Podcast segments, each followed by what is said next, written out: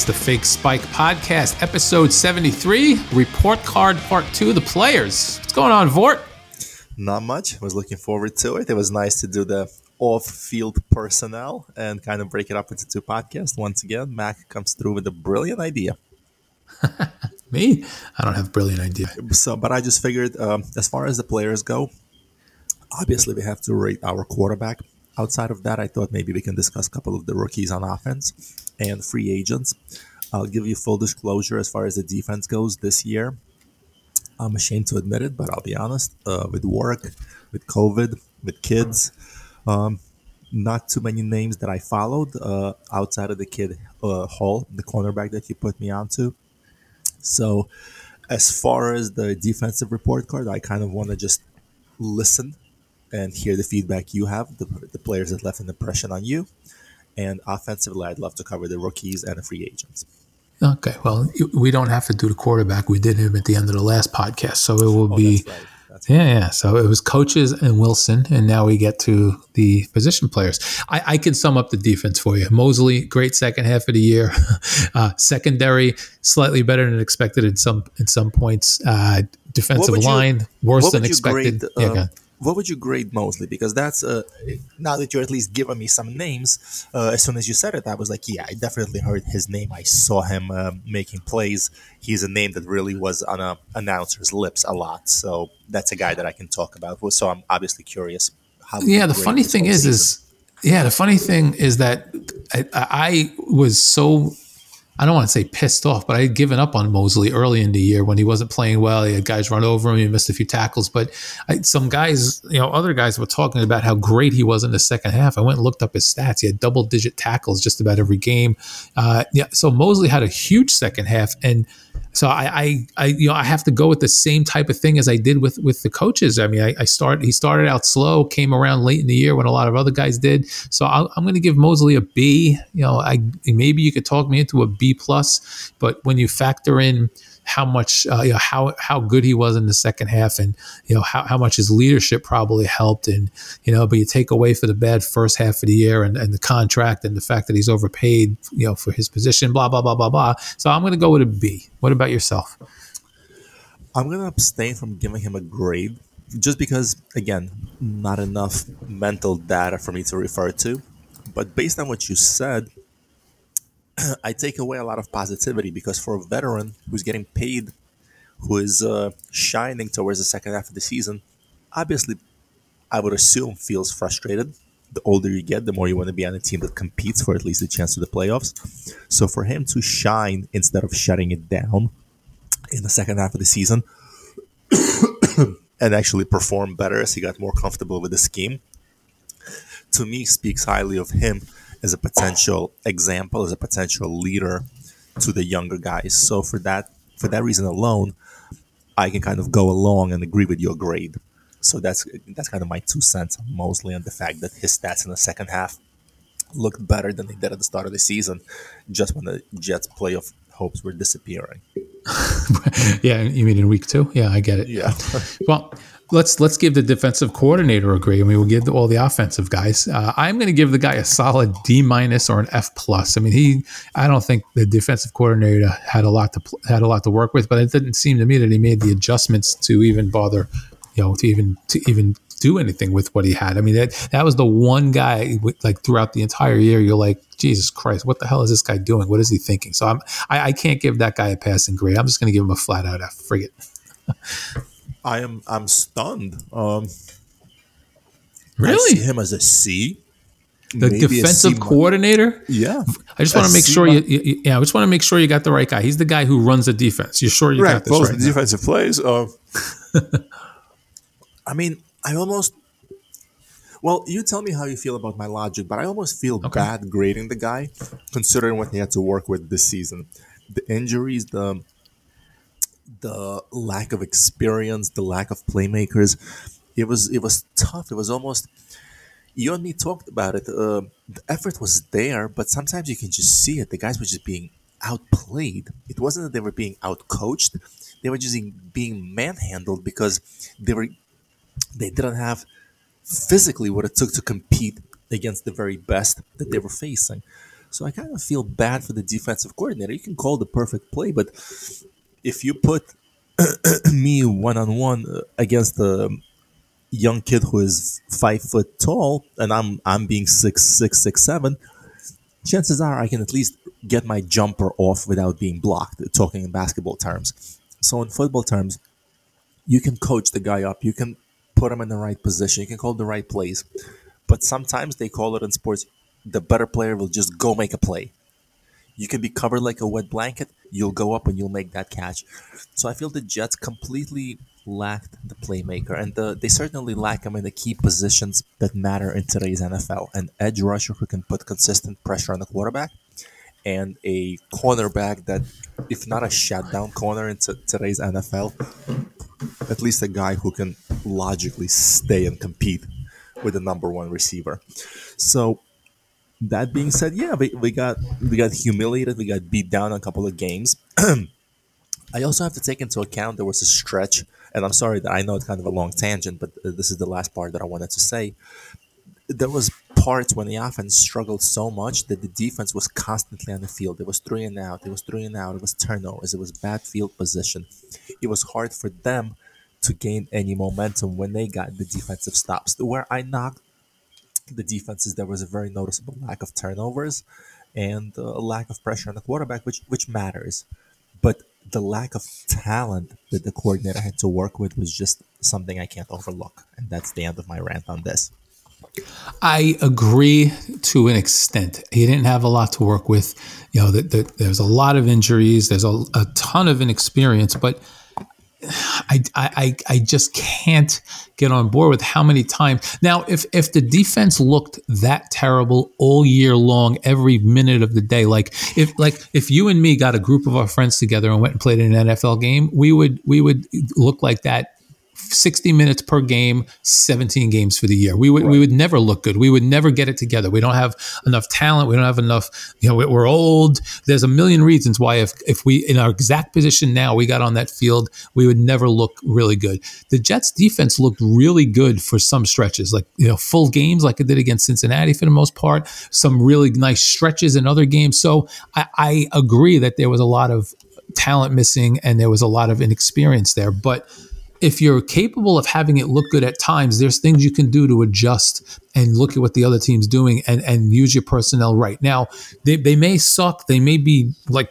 seriously undermanned as far as talent goes, but they're still NFL caliber athletes. And I think if you get them to play a certain a certain scheme, a certain whatever, there were just way too many big, huge gouging plays. I mean, full games of it, like like the Indy game and uh, you know, like the Eagles and and Buffalo, where they, they they just scored every time they had the ball. The Patriots that one game. I mean, if you're talking four or five games where they where teams went out and scored almost every time they had the ball. Uh, the missed tackles, which you know, I know it's a lack of talent, but when you when you're a guy who who actually makes it to an NFL team and is missing tackles, and you got six six guys missing tackles on the same play. That to me goes back to coaching. You can you can make that argument on the offense as well, but I, I saw it differently on the offense. On the defense, it was just I it was just absolutely brutal all year long. If you want if you want to talk me into a a D minus instead of a instead of a flat F, then I, I could probably do that because they, you know, just use my own argument against me. They did look good for stretches here and there, but I, I just cannot give the guy a, any kind of decent grade and give him a complete pass on on everything else because LaFleur had the same issues. LaFleur, same position as him. He's a rookie. They didn't have a ton of talent. What they, what talent they did have got hurt. They had a rookie quarterback who was overwhelmed a lot of the time. So and, and, he managed to improve and get better as the year went on. This guy was kind of like the Sam Darnold of defensive coordinators. He had his moments, but never improved and just kind of reached that same high and regressed most of the other time. So uh, I can I can understand your logic. I just can't give him the same pass you are. You're much more gracious in this situation than I am he he definitely deserves to be scrutinized. My eye will be on him. He's somebody that can't afford to take steps backwards because even the guys that were there, they now have a year experience in his system. So the defense does need to step up and have improvements next season. The one thing that I find unforgiv- unforgivable from this season, just to be fair and show you that I'm not just dying on a hill for this guy for no reason. Uh, the one thing that I find completely unforgivable for the defense this year was the disgraceful lack and the, the lack of ability and the sh- just to get off the field Third down. third Yep. and longs. Yep. And Yep. we're talking about third and 15, third and 20. Disgraceful. That was unforgivable in the, on every level to me. Yep, I, I agree, and that happened too many times, way too many times for me to be to say, all right, well, this guy just you know he, he deserves a pass. If if there weren't times where that defense looked dominant, because there were times the defense looked very dominant for you know one game here, a, a quarter here and there, some plays. The defense looked completely dominant sometimes, and I know other teams are there to make adjustments, but I, I just cannot give a pass when when he can't get the team to to at least get to a certain level and stay there. I just, I just can't. I think the defense the defense literally cost the Jets several games this year. If the Jets had any kind of defense at all, the Jets are probably in a lot of those games. I tend to lean towards agreeing with you. Just like I said, I I openly admit your knowledge of the defense is much deeper than mine. So I actually appreciate that you dragged me along and gave me a little lesson as well. there you go. All right. So that's it how for defense. take Yeah, how about we take turns throwing um, throwing the offensive name out there? We'll cover a couple of names, and uh, that'll be that. okay, go for it. You go first. I'll start off with your favorite free agent addition. Just kidding. It was uh, I'm talking about Corey Davis, and that was the guy that I was absolutely ecstatic that we signed. And I'll let you go first. All right, Corey Davis. Um, flat out stats. I'll, I'll give him a B because he was, you know, he was okay. And he played, you know, he, he did put up numbers when he played. I'll give him a B. Um, so, so I'm going to do a multi grade here and then tie it into one. As far as um, reliability, I'm going to give him a D. He dropped a lot of passes, then he got hurt, he didn't play. So I'm going to give him a D when you take into consideration what they signed him to be and what he actually was, I have to give him a D with that as well. So if I take those in, if I take just straight production without taking into into account what he was supposed to produce at a B and the other two tangibles at a D, then I have to give him a C minus. And and I think I'm being generous there because I, I don't think he contributed all that much when he was in there. He was kind of Zach's go-to guy for a for a you know a, a good portion of the season when he was healthy, but that's about as much good as I can say about him. He did not distinguish himself as anything special. Uh, he certainly didn't get a lot of separation. He didn't he didn't have the sticky hands we expected him to have as a as a top possession receiver. So I am going to go C minus and and really you know could have given him worse, but I'll, I'll be generous because uh, you know he was hurt and it was his first year in the system. I think you were very generous with your grade, and uh, as typically, you were very fair. I was uh, from day one when the signing was announced. I was a fanboy because I thought he was such a good fit for a young quarterback, for a young offense. We had a guy who was in his prime as far as the years. He's 24, 25, 26 years old, whatever that may be. He's in his physical prime.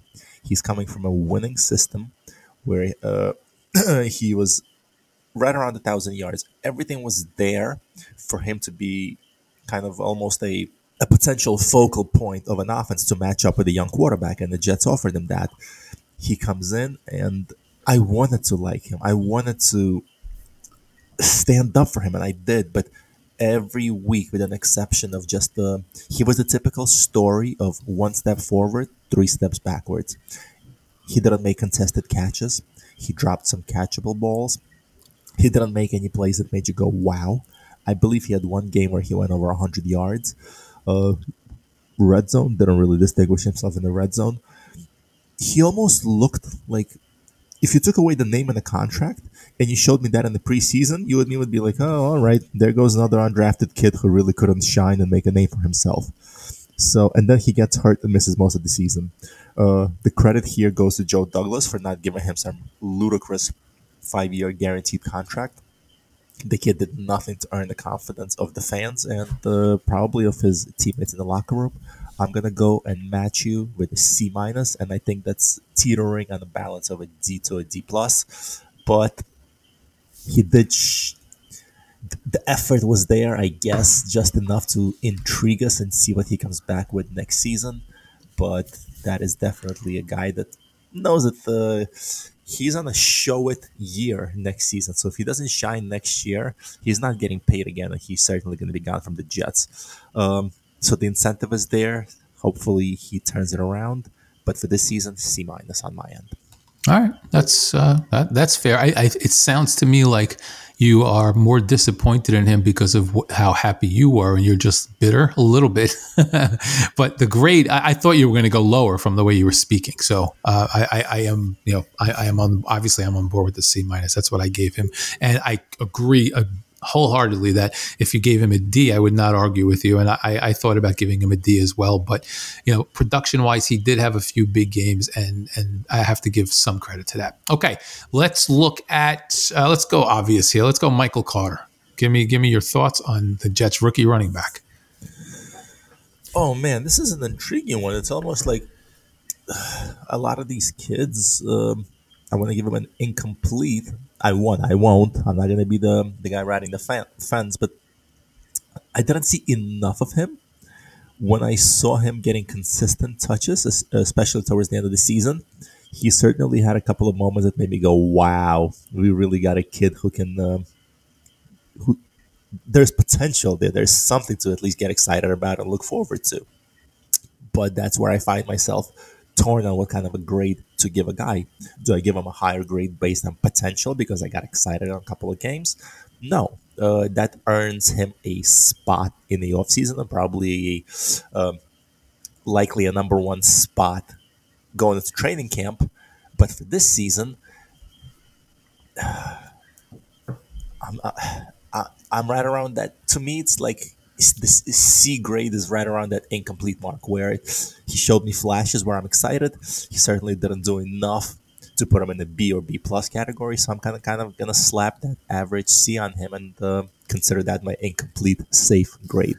Wow. All right. I, I would have thought, I, I know as the year went on, you really got high on him. So I'm a little surprised by this, I'll be honest with you. But yeah, I mean, I, I like the guy. I think I, I, have to again. I have to look at it from all angles, right? The Jets have the three or four running backs, so he wasn't the main guy. Uh, I have to look at it in the confines of the position and and the offense itself, which was terrible early in the year.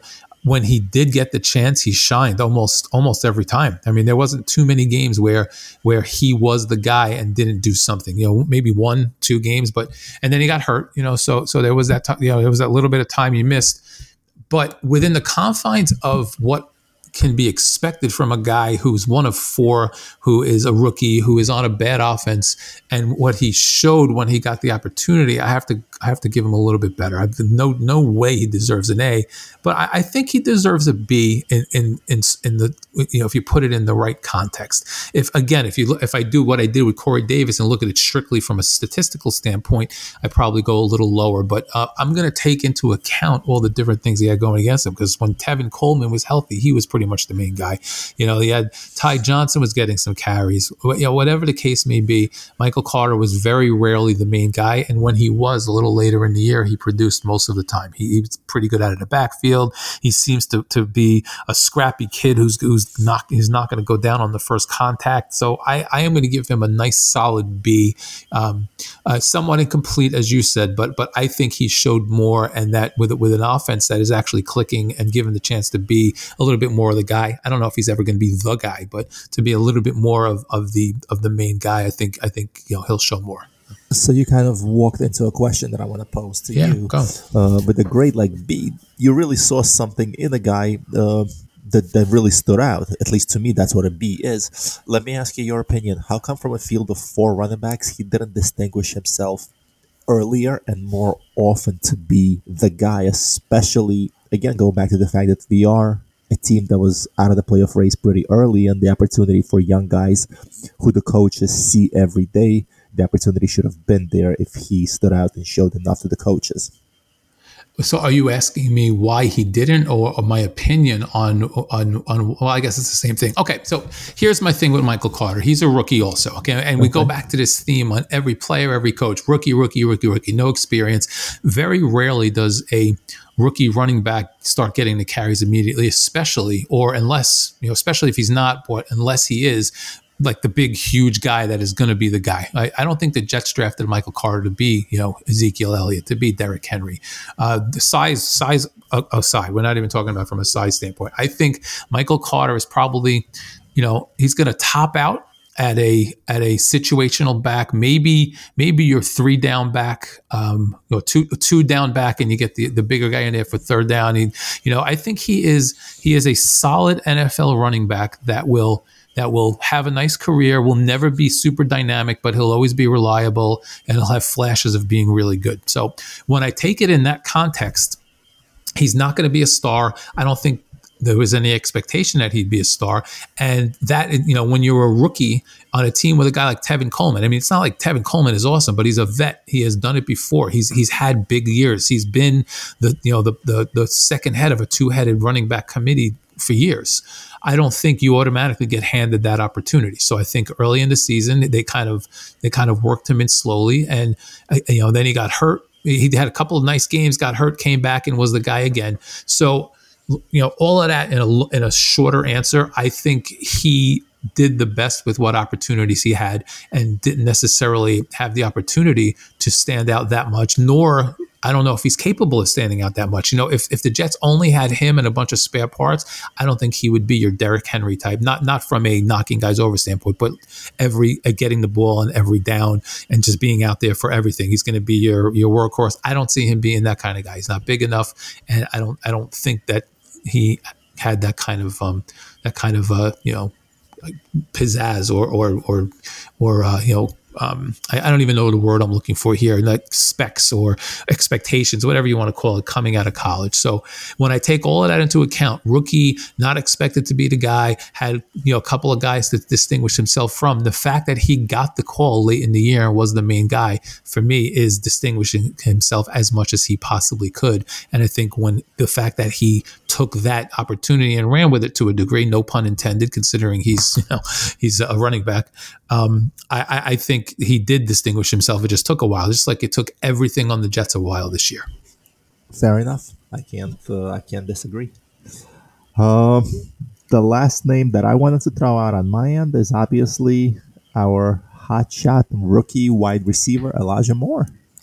All right, um, Elijah Moore early in the year, I, I, I was really pissed at the guy. He just he just didn't seem like he was ready. I mean, like a lot of the Jets, but but he took probably the biggest and most obvious leap yeah. out of out of any of the guys on the team, and he became very reliable later in the year. Uh, I still don't know whether he is going to be super dynamic like Tyreek Hill.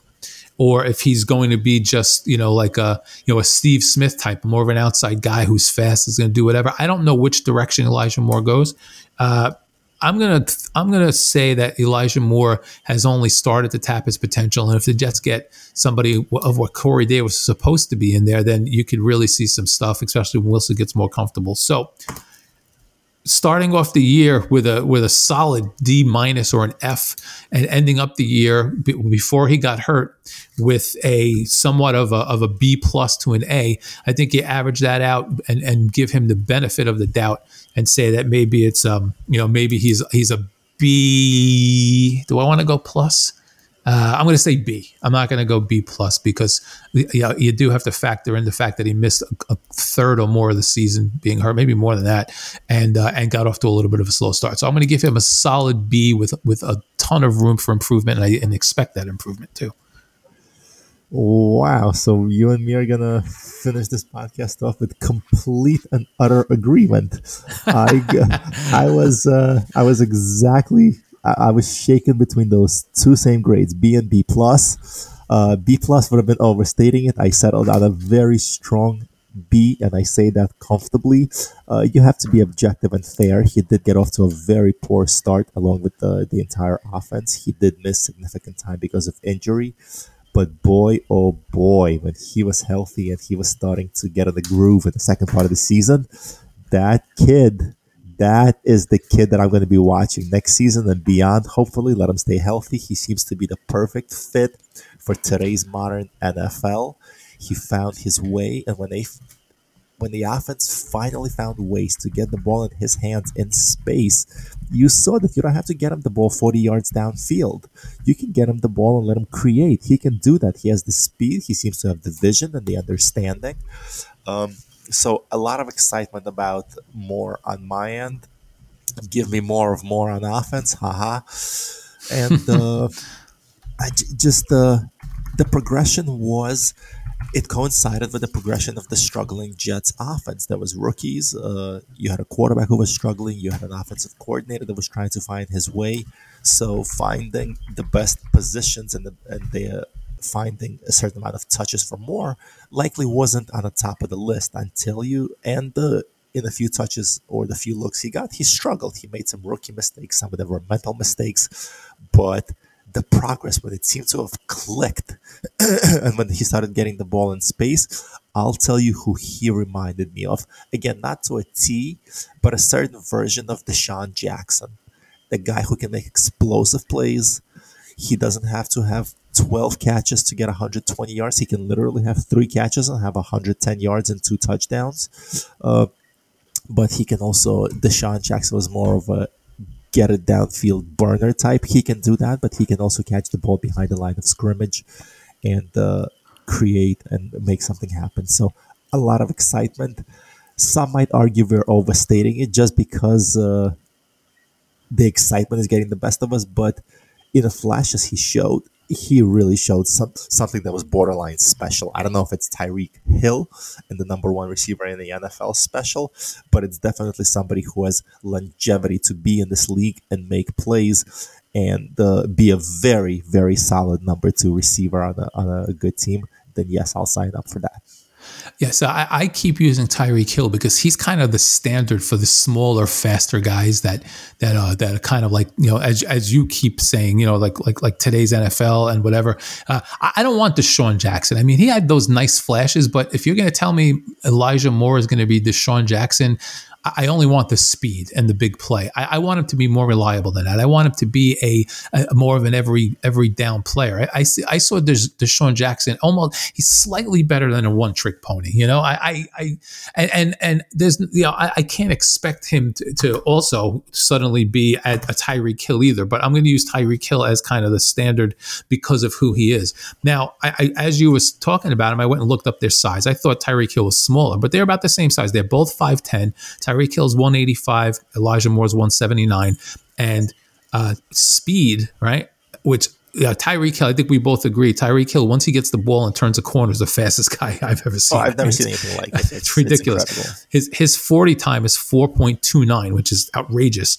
Elijah Moore is 4.36. Now, seven tenths of a second makes the difference in the NFL, but if you put those two guys on a field and let them race and they go, and they go that 40 yards, how much of a difference is 0.29 to 0.36 a half step you know what i mean? So if you can if now again i am not saying that i want expect or think that elijah moore will be tyreek hill but he could be the jets version. He's got the speed he's got the s- same size and he showed the, the playability. So if he can be a lot better than DeSean Jackson and you know not quite as good as Tyreek Hill, but at least be a reasonable facsimile of him, I'd be happy with that. And I think he will show that he can be very dynamic like that when the Jets get a guy or, or, guys who can take the pressure off him. Because look what happens with Tyreek. Even Tyreek Hill, as fast and great as he is, he gets shut down when when when they shut the Chiefs down. Right? He's got freaking who they got. They got uh, you know Travis Kelce over there, who's a freaking beast. He's he's he's uncoverable because of his size and speed. You know, a linebacker on him, no freaking way. You know,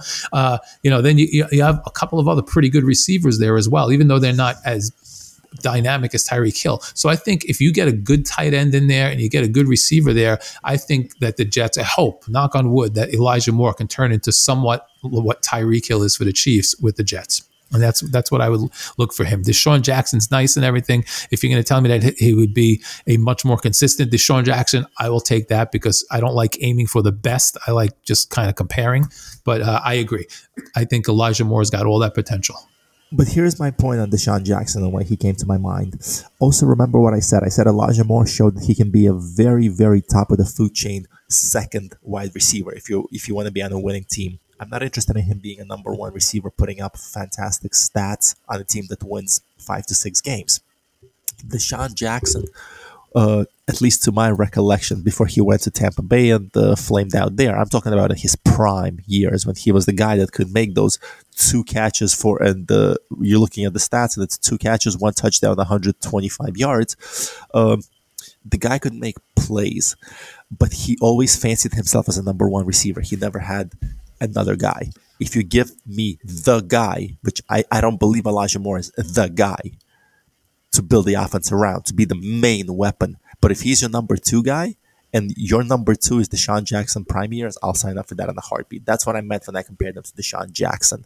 I don't fancy him as being a number one who on paper stats wise look good looks good i just don't think he has the size and won't be able to be to handle the physical demands that go with being a number one receiver and how many touches that creates and the cornerback you face week to week. But if you give me him as your number two, and whether it's Corey Davis or a guy we draft, sign, somebody else who's coming in this year or the next as a true, true number one, then if you're talking about Prime Vincent Jackson as my number two receiver, I'll sign up for that all day. That's where kind of my comparison and logic came from. So here, final thought and um, this is a debate that I've seen on one of the uh, not Facebook but the the actual forum is what is a number one receiver these days? I mean, it was easy to see what a, number one receiver was ten years ago. It was always it was your biggest receiver who was getting the most yards, the most catches. But the NFL today, unless you're talking about fantasy, which of course you have number one receivers from a fantasy perspective, but what is what is a number one receiver on most teams these days? Because it, there's no real definition. Like Tyreek Hill is certainly the number one receiver on the Chiefs, but Tyreek Hill's also got a tight end who's, you know, he's probably right up there with Gronkowski. And, you know, Gronkowski was the best I ever saw. And, you know, at least, at least in, in this era, you know, you can go back to the Kellen Winslows and, and, you know, and guys like that. But, but, Travis Kelce takes a lot of that pressure off. He's also got a fantastic quarterback. Is Tyreek Hill a number one receiver just because he puts up those stats? Is you know, I mean, what is considered a number one receiver these days? I guess uh, you're talking about a guy who, I mean, who comes to mind as the ultimate number one receiver? Cooper Kupp, of course, stands out. Well, yeah, this year without a doubt. Yep. Uh, Stefon Diggs, I guess. Yeah, uh, Diggs. Yeah, I would say so. Uh, maybe to a degree, you can even say uh, Thielen, and obviously Tyreek Hill to me is uh, a number one. But so, what defines a number one receiver? I guess when it's a clear go-to receiver in a predominantly passing offense. Um, or is it is it a team's number one receiver? Right. I mean, it could be just the number one receiver on a team, which may not mean he's a number one. You know, and I'm doing. I think what I meant by definition is a number one that's recognized not just on the team, because yeah, if you're if you're on a team that's uh, not winning, like, do you really give a damn who is Jacksonville Jaguars' number one receiver? it, it's nobody that really stood out as a, a viable and I think you understood the between the line meaning I meant. No, I did. I a did. number one receiver to me is somebody who would universally be recognized as a primary stat producing main target on a winning team. Okay, let me take it one step further before we wrap it up. Okay. I'm going to go back to Tyreek Hill again. I know I've rode him hard today, not in a gay way. I, uh, yeah, Tyreek Hill, right? As dynamic and amazing as he is, if you put Tyreek Hill on a team where he doesn't have a Kelce across from me, he doesn't have a, a Mahomes throwing to him, do you think Tyreek Hill is as good as he is now? And I'm not saying, of course, he's not going to be as good, but do you think he's still that number one guy who gets all the production, or is he more of a DeSean Jackson because he doesn't have you know, a team loaded with talent. And you could probably say that for just about anybody, but I think there are guys who would transcend that. I think Tyreek Hill is one of the few, few players in the NFL who actually loses stats because of the offense that he's in and the amount of talent that's surrounding him. So while the team that he might go to might suffer and lose more games because I don't believe that if all you have is a top top wide receiver and not much else in the NFL. I don't think you that's the position that's going to carry you to the playoffs single handedly. But if you're talking about stat wise, I think his stats would be exponentially better, and he would likely be an MVP candidate. That's how much I value his talent and his ability to create something out of nothing when he catches the ball in space, and uh, his ability to use his speed to see the the a lane that seems non-existent and then explode through it. So my stance is uh, he would be on a team that would win less. He would get a lot more personal stats and recognition, but the trade-off is: uh, do you want to win games or do you want to be the, constantly just uh, the central focus on the team that doesn't quite get to where you want to be? Yeah, I mean that's a very interesting take. I, I guess I see it a little different. I see it that Tyreek Hill probably wouldn't have all that room to run and wouldn't get the ball as much if he was the main guy because he would be double teamed. You're not going to let a guy like that beat you. So, I mean, listen, we'll never know who's right unless, you know, unless the Chiefs fall apart a little bit. But um, I, I, I am as much as I love Tyreek Hill, and I know I've used him as the as the standard for Elijah Moore. I am not 100 percent sure that Tyreek Hill, with his size, if he was getting the ball a lot more and getting hit a lot more, would, would make it through. Whereas right now, it's perfect. He's got a lot of open space. He'll, you know, nine times out of ten, he's four catches for 85 yards and a touchdown. He'll have his monster games, but rarely does he get 10 and 12 receptions. There are times, right, but, but right. rarely. He's not like you know, nobody's like Cooper Kupp was this year, but there are guys who are going to consistently get eight and nine catches. And even if they're not breaking them for 150 yards, it's eight or nine catches for 90 yards every game. Yep. I don't see Tyreek Hill as that guy, even in the offense he's in. And I think if he went elsewhere, he, I, I don't know that he would he would have uh, be as dynamic as he is as the number one guy on a team that didn't have a number two. You know, I I really think it's underrated how much pressure um, and how much the middle opens up with Travis Kelce there, where the linebacker automatically you got a linebacker spot opened up. If Tyreek Hill runs into the flat where the linebacker was supposed to be, he's, he's, he's by himself, you know? So I don't know that Tyreek Hill puts up the numbers he does on a team where he's, he's, he's the guy and there's not that much talent around him, in you know, so to speak. So again, it's just it's just an opinion. Uh, I, I think I think you know it, we'll probably never know you might never know. I know that I'm right, and I know that you have no clue what you're talking about. Fair enough. That that is usually the case. But all right, my man, you go feel better. It's uh, you got freaking, you got the um, you know the uh, the, uh, the kids passing it around the house. So. Yeah, there you go. I was gonna say you, you sound like you, you spent the weekend in Siberia, but you know, enjoy. Uh, and feel better, and uh, we will catch up. You know, guess a couple of weeks. We'll, we'll get some time for things to, to pile up, and then we'll jump on again. Looking forward to it as always. Good catching up. Enjoy. Be good.